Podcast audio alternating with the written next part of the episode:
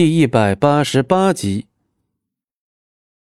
素素开始暗示自己，这样两方得利的事，她不想打断，而只有她一直昏迷着，这种她永远都不可能得到的幸福才不会消失。只有每日让她想些其他事，她才能不那么痛。春夏交替，冬雪变换，素素身上盖的被子被加厚后又减轻。这草屋里的温度降低又升高，时间又过去了很久很久。终于有一天，那位老大夫忍不住一声叹气：“唉，这姑娘是真的不愿意醒来了。”老大夫的话虽如此，但手里还是停不下翻阅他仅有的几本被他珍藏的医书。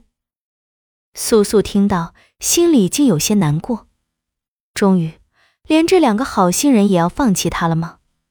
他以这样昏迷不醒的状态与这两个好人度过了将近一年的时间，一年了，他们都没有放弃过他。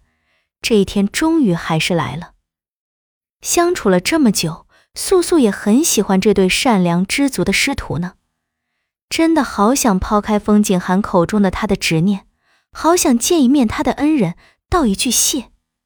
可是。他始终都没有勇气，或是说他已经不知道勇气是什么了。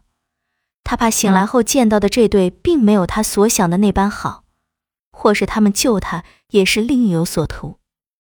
听了老师傅的话，徒弟心里一急，连忙抓住他师傅一只胳膊，开口：“师傅，连你也没办法了吗？”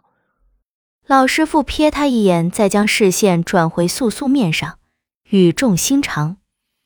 姑娘，人生在世，可有追逐之物，但切不可执念太深呐。师傅，你在说什么啊？这姑娘她听不见，人都还没醒过来呢。你这个小子，你什么时候能学着放聪明点？嗯，我是永远都赶不上师傅了。哎呀，所以师傅就直接说明白了，这姑娘还有没有救啊？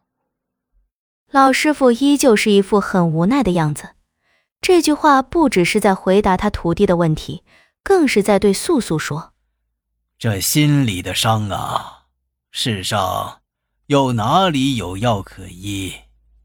你小子，嗯，干干嘛？你这么关心这姑娘的死活，她跟你又有什么关系啊？”老师傅这个问题似乎刚好问到重点。徒弟自己都一怔，又后退数步，奈何屋子太小，一下就退无可退。不是师傅你教啊，行医行医就要有医德吗？那以前我不爱干这行的时候，你说我；现在我想尽心尽力的干好，你也要怀疑我的目的。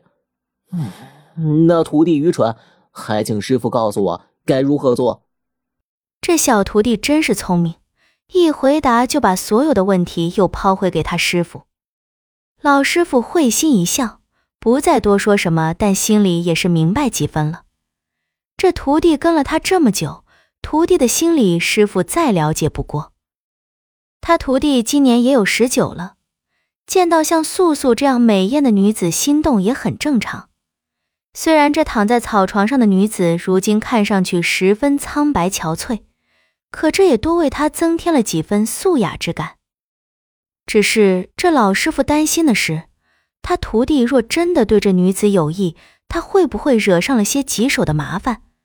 不然就是他与他人纠葛很深，得罪的人多；不然也不会身伤重，心伤也重。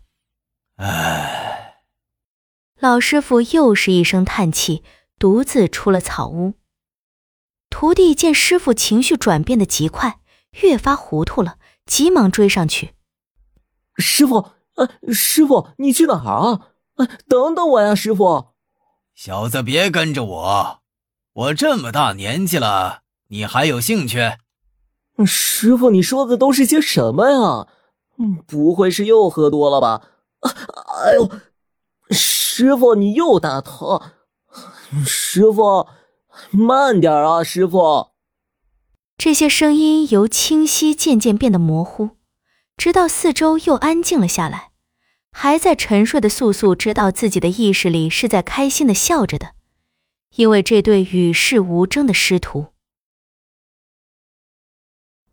本集播讲完毕，感谢您的收听，我们精彩继续。